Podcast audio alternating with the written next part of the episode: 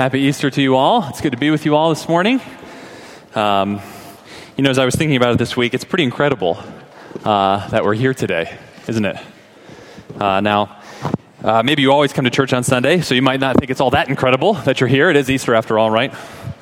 Uh, but on the other hand, uh, maybe you don't actually come to church all that often. So maybe you're thinking to yourself, actually, you know what? Uh, it is a little incredible that I'm here after all, especially on a day like today.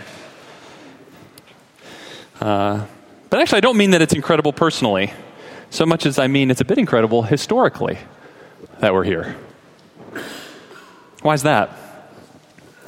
Well, you know, the first followers of Jesus were all devout Jews, you know. And for thousands of years, the day of worship for the Jewish people, the Sabbath, was what? It was the seventh day of the week, Saturday. But a few decades into the first century, something incredible happened a whole group of utterly devout Jews, in the blink of an eye, started meeting on a totally different day of the week. The first day of the week, Sunday. Now you have to realize how strange that is. Sociologists, anthropologists, they will all tell us that the hardest and slowest things to change in any culture, in any people group, are the long standing communal practices that mark out their religious and cultural identity. It's those identity marking, community shaping practices that are the last and the slowest things to change. And that's exactly what the Sabbath was. You know, there were Jews in the first century who would literally rather die than break the Sabbath. That's how important it was, that's how central it was. But then a few decades into the first century, a whole group of devout Jews suddenly, immediately changed, practically overnight. Now, what in the world could have happened? So great, so monumental to make a group of people do something that all the sociological, all the anthropological experts tell us is practically impossible. What happened? How do you explain it? What reason would you give? Well, you know, the interesting thing is the answer that they themselves gave again and again and again, all the way down to the very beginning. The answer that they gave was that on the first day of the week, the one true God of Israel, the God that they and their ancestors worshiped, had raised the crucified Jesus bodily from the dead, proving him to be their long awaited Messiah and launching God's new creation right in the middle of history, right in the middle of the time, right in the middle of time, starting it on the first day of the week. These first Christians said that they saw him and ate with him and touched him and talked with him. What was it that changed them so radically? Why are we sitting here on a Sunday morning? Because on this day of the week, almost 2,000 years ago, God raised Jesus from the dead. That's what Easter's all about, friends. And the passage that we're going to look at this morning shows us why that seemingly incredible fact, that culture, community, life changing event, we're going to see why that incredible fact that Jesus is the Lord of life is such good news for us today. For the past few months here at Trinity, if you've been with us, we've been walking through the Gospel of Luke, which is one of the earliest accounts of the life of Jesus. And this morning, where we've come up to in our sort of series, walking straight through, is Luke chapter 8, verses 40 through 56. So if you're visiting this morning, we're just sort of jumping right into the middle of the action. Now, this is a story that actually happens before Jesus' death and resurrection, but it's a story that shows us very clearly what Jesus came to do. It's like a window into what his eventual death and resurrection would achieve. So let's read Luke 8, verses 40 through 56. It's page 866 in the Pew Bible. Let me invite you to turn there so you can follow along. Uh, Luke chapter 8, verses 40 through 56. If you're new to the Bible, the big numbers are the chapters, the small numbers are the verses, or you can just go to page 866. That's the easiest way to find it. And we're asking this if Jesus really is who those earliest Christians said he is, the risen Lord of life, then what difference does it make? Well, let's read and find out. Luke chapter 8. Now, when Jesus returned, the crowd welcomed him, for they were all waiting for him. And there came a man named Jairus, who was a ruler of the synagogue. And falling at Jesus' feet, he implored him to come to his house, for he had an only daughter, about 12 years of age, and she was dying. As Jesus went, the people pressed around him. And there was a woman who had had a discharge of blood for 12 years, and though she had spent all her living on physicians, she could not be healed by anyone. She came up behind him and touched the fringe of his garment, and immediately her discharge of blood ceased. And Jesus said, Who was it that touched me? When all denied it, Peter said, Master, the crowd surround you and are pressing in on you. But Jesus said, Someone touched me, for I perceive that power has gone out from me. And when the woman saw that she was not hidden, she came trembling, and falling down before him, declared in the presence of all the people why she had touched him and how she had been immediately healed. And he said to her, Daughter, your faith has made you well. Go in peace. While he was still speaking, someone from the ruler's house came and said, Your daughter is dead. Do not trouble the teacher anymore. But Jesus, on hearing this, answered him, Do not fear, only believe, and she will be well.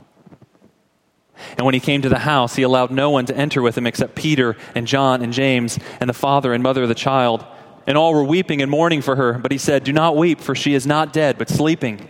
And they laughed at him, knowing that she was dead. But taking her by the hand, he called, saying, Child, arise. And her spirit returned, and she got up at once. And he directed that something should be given her to eat. And her parents were amazed. But he charged them to tell no one what had happened. So, if Jesus is the risen Lord of life, we see here that it means at least three things for us. First, it means that Jesus heals the sickness that we could not cure. The woman in this story had been suffering for 12 long years, Luke tells us. She had spent everything she had on doctors, and nothing worked. One of the other gospel writers actually says that she exhausted herself and wore herself out trying to find a cure, but nothing worked. If you've ever been sick for a long time, maybe you know what it's like to go from doctor to doctor, to go from treatment to treatment. It's expensive, it's tiring, and when nothing works, you feel hopeless. But here's the thing you see this woman's condition physically is actually all of our condition spiritually we sort of know that something's not quite right. There's a little ache, there's a little bleeding inside, as it were. And at first, maybe we think the problem is our work, our job. Maybe we just need to find some meaning or purpose in our vocation, find something that we really love to do. And so we spend so much of our time and energy to get the job that we always wanted. But then, it doesn't quite do the trick. Something's still not quite right. So, we change our strategy. We think the problem must be a relationship. So we spend even more. And if we get the relationship, it helps for a little while, but still, the bleeding doesn't stop. So we chase something else, maybe money or fame, or even doing good, giving money away, helping the poor. And yet, the more we spend, the more we try, even the more we succeed, it still doesn't seem to cure our soul sickness. I recently ran a, across a quote by the actress Helen Mirren. Do you know her? She said this She said, I wake up in the morning sometimes wanting to retire from my own ambition. Let me go. I say, let me go. Please let me go. Haven't I done enough? Prove myself enough to myself. Can't I be left in peace now? Why am I still eaten up with envy at what everyone else is doing? Why always the continuous anxiety, the worry, the one eye over the shoulder, wondering what's around, wondering who's being offered what? God, I wish I wasn't like that. I'd give anything to know what satisfaction feels like. Friends, how is it that someone at the very top of their career, Helen Mirren has won every major acting award you can think of. How is it that someone with everything one could ask for, humanly speaking, how is it that for all that we could still be so spiritually spent? And how is it that Jesus makes any difference? Well, you have to see something about this woman's condition that would have been very clear to first century readers, but isn't so clear to us today. And that's this because of the nature of this woman's illness, some sort of hemorrhage, some sort of bleeding issue, she would have been considered ritually unclean by the Jewish law. Which means that she couldn't go to the temple, she couldn't enter the worshiping assembly. In fact, she wasn't even supposed to touch anyone else, or else they'd become unclean too. She lived a life of isolation and exclusion because of her sickness. That's why she's sneaking through the crowd, because she's not supposed to be there. That's why she tries to get into contact with Jesus anonymously, because she's unclean. But what happens, friends, when she takes hold of Jesus? It's the opposite of what was supposed to happen. The unclean becomes clean. And it happens, Luke says, immediately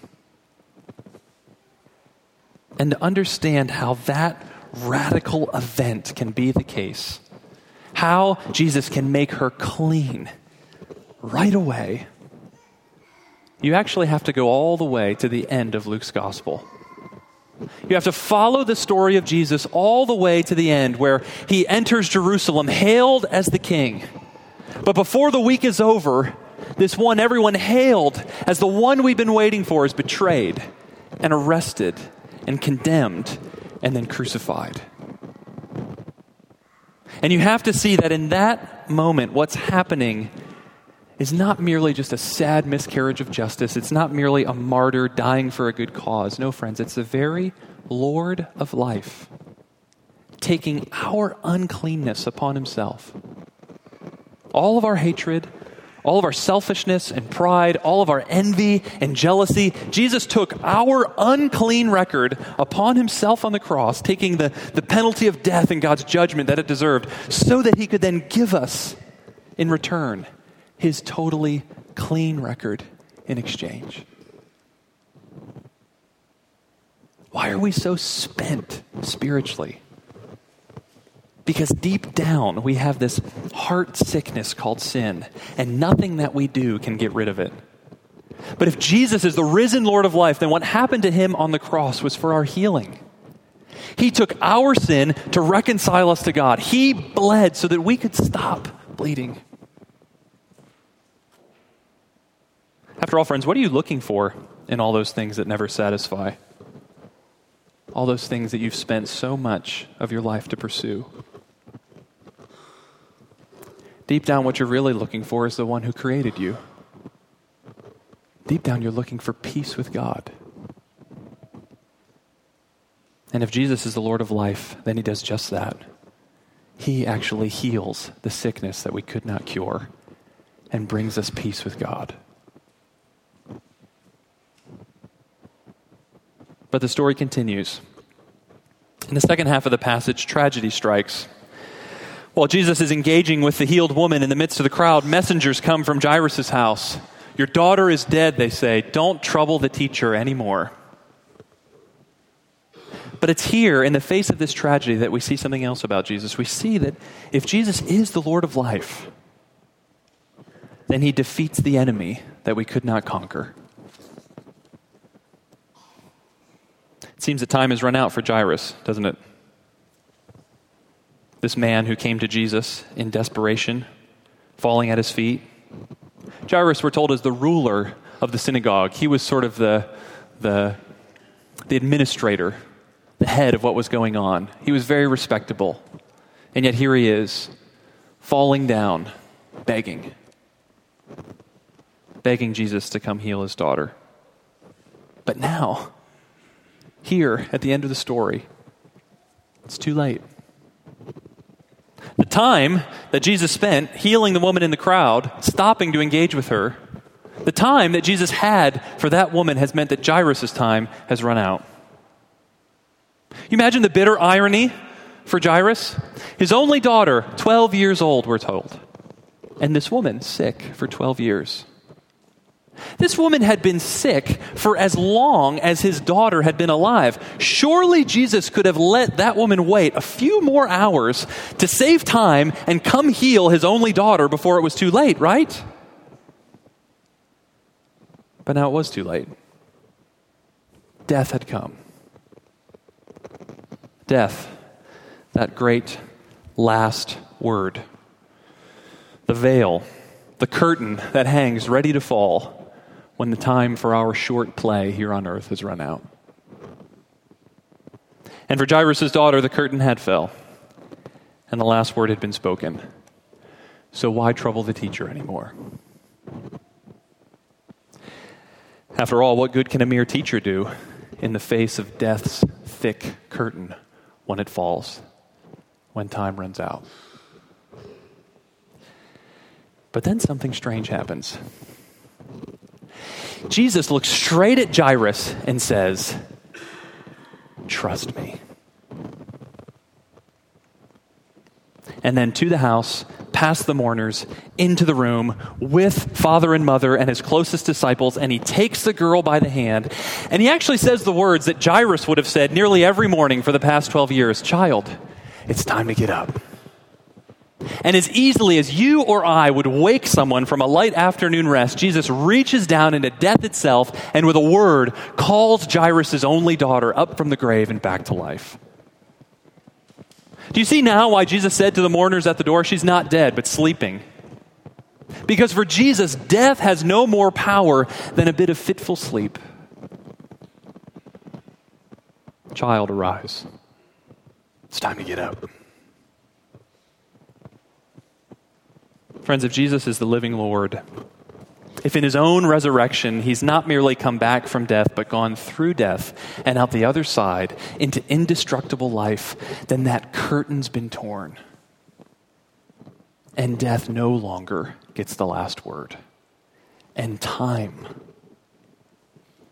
the time that Jairus thought he had lost, friends, time is something that God has for us in unending supply. In the resurrection of Jesus Christ, God conquered death and made time for us. The time of the new creation. Time that will not grow old, time that will not grow short, time that began on that first Sunday over 2,000 years ago and will continue into the new heavens and new earth when God makes all things new. And our fallen time will finally be swallowed up in His time. Can you imagine if your life wasn't a constant battle against the clock, against the ticking of time? How many of us are riddled with the anxiety that our time is short? And so, what do we need? We need to live life to the fullest, right? We need to capture every moment. We need to savor every second. We need to get the best experiences and find what makes our heart sing. And on top of that, we also have to capture it on Instagram and send it to all of our friends.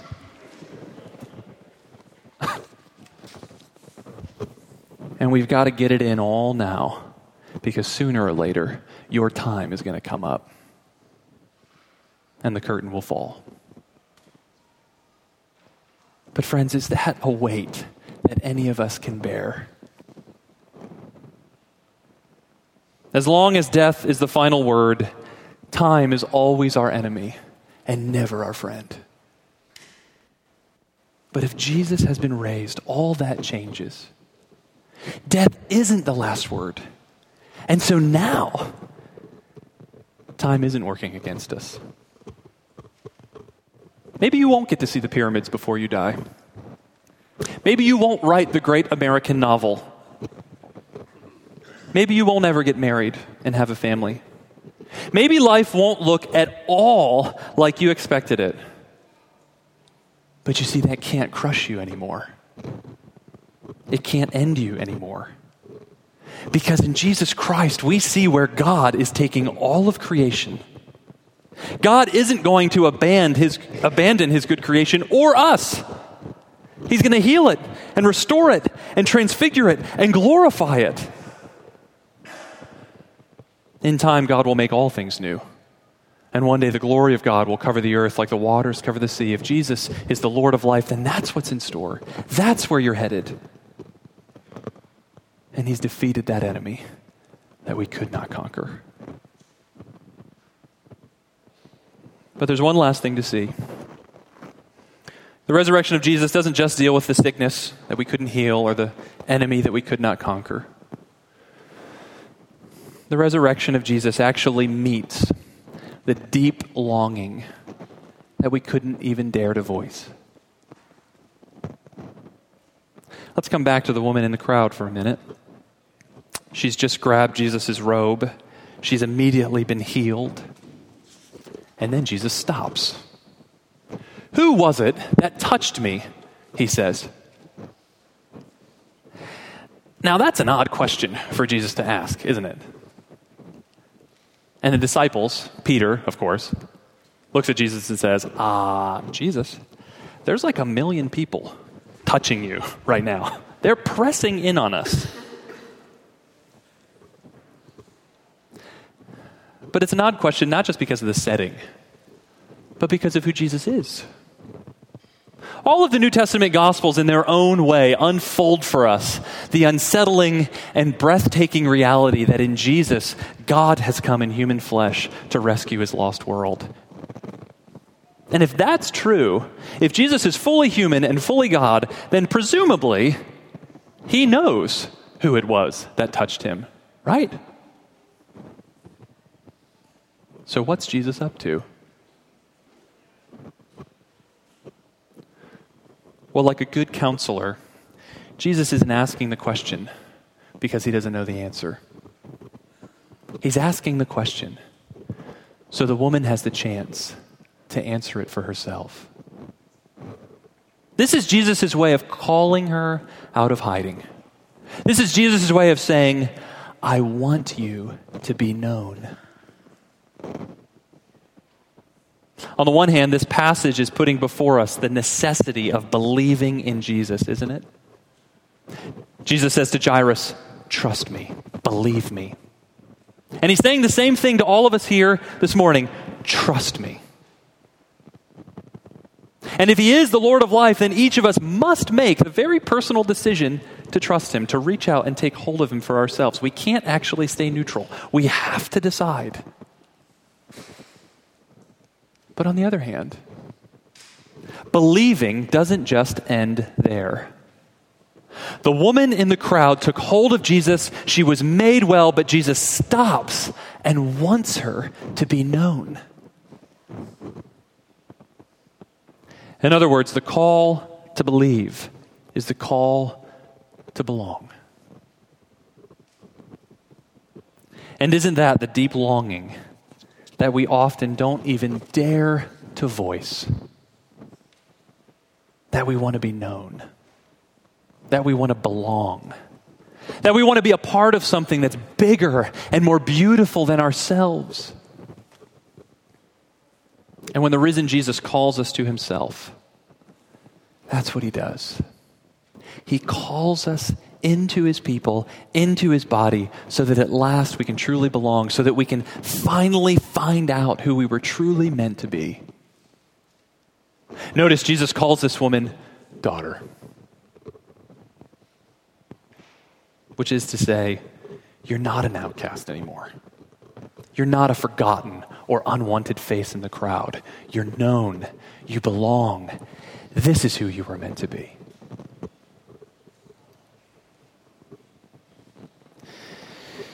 You know, in many ways, I confess this hasn't been a very conventional Easter sermon. We haven't talked much about the historical credibility of the resurrection, have we? Of course, the reasons are there, lots of them, in fact. There's really no better way to explain why Christianity began in the first place. After all, there were quite a few people in the first century who made claims of being the Messiah, Israel's long awaited king. And one by one, nearly all of them were killed by the governing Roman authorities. You can't have people running around saying they're the king when you're the empire, can you? And the reason why you've never heard of any of those other messianic first century movements is because as soon as that would be Messiah was executed by the Romans, the movement disbanded and dissolved immediately. After all, everybody knew that a dead Messiah wasn't the Messiah. Especially a Messiah crucified by the very Roman oppressors he was meant to overthrow. What made Jesus any different? Why didn't his followers just dissolve and disband like all the others? It's hard to explain. Was it because a few of his followers had a warm, fuzzy feeling that his teachings and his spirit lived on in their hearts even after he was gone? Some would try to say something like that. That's an explanation some would give.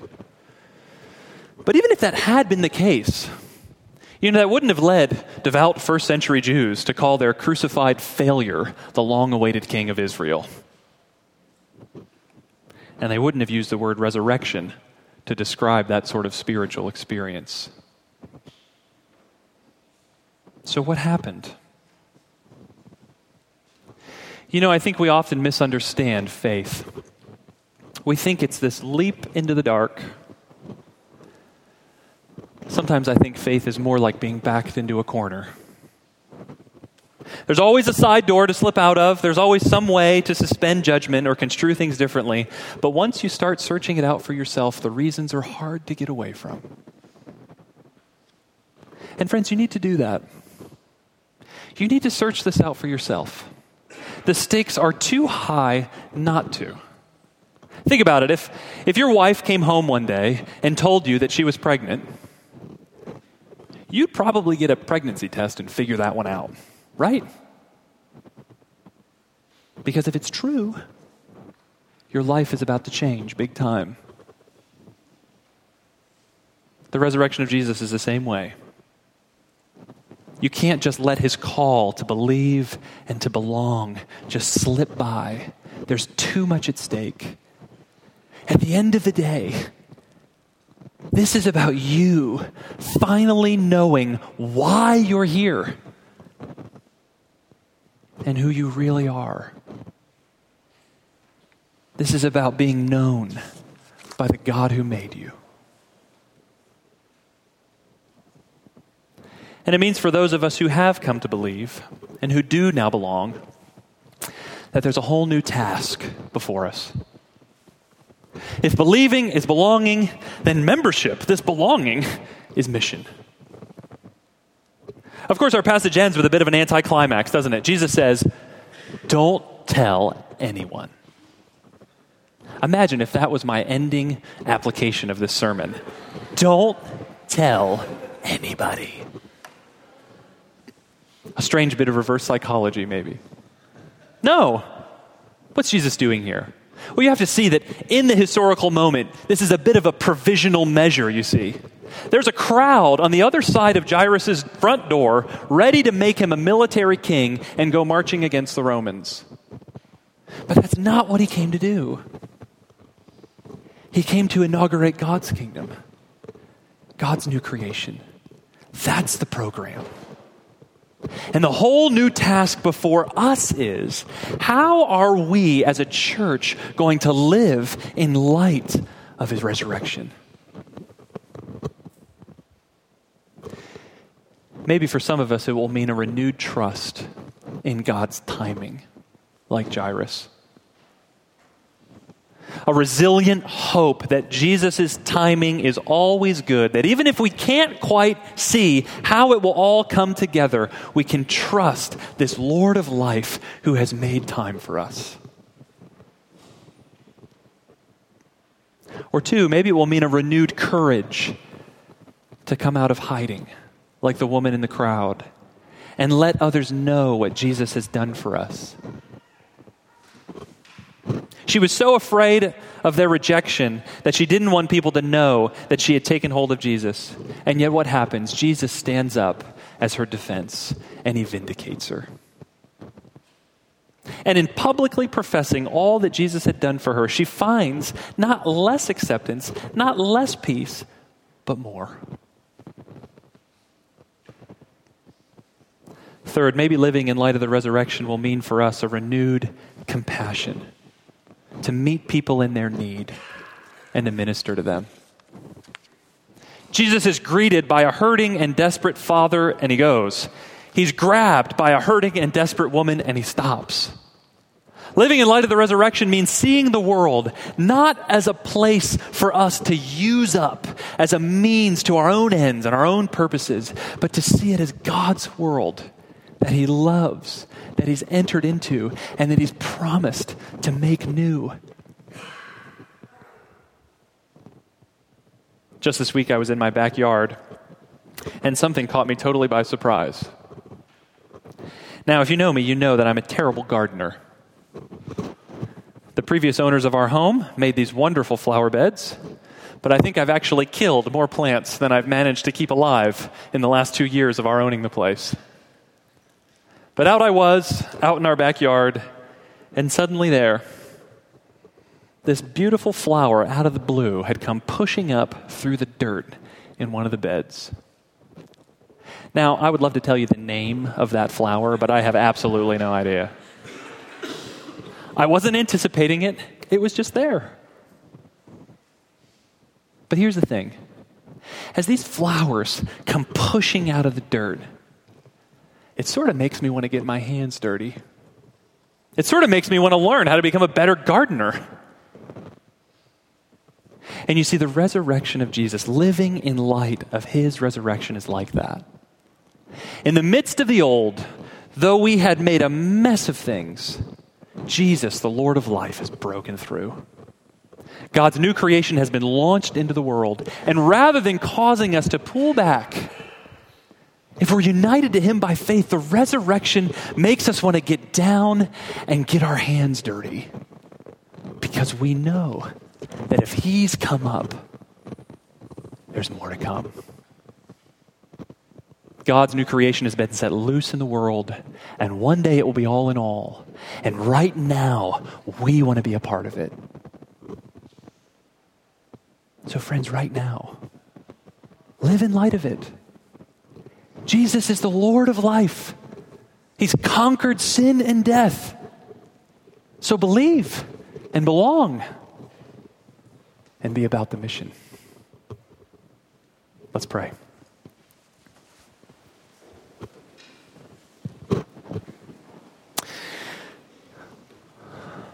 Lord Jesus, we praise you this morning that you have entered into our human frailty and our finitude and our death, and you've made time for us.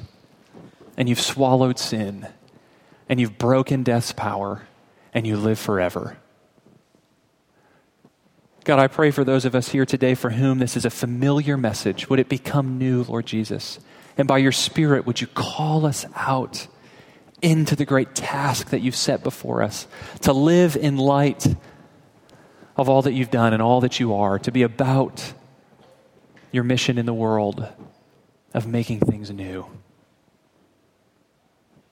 And Father, I pray for those here who are, who are searching or questioning or who are just here because a friend invited them. God, I pray that they would come to see how good you are and how good of news it is that Jesus is risen. Father, would you continue to speak to them and draw them to yourself? Help them to believe, we pray. And help us to live the lives of joy and peace and courage that your resurrection means. We ask this, Father, in Jesus' name. Amen.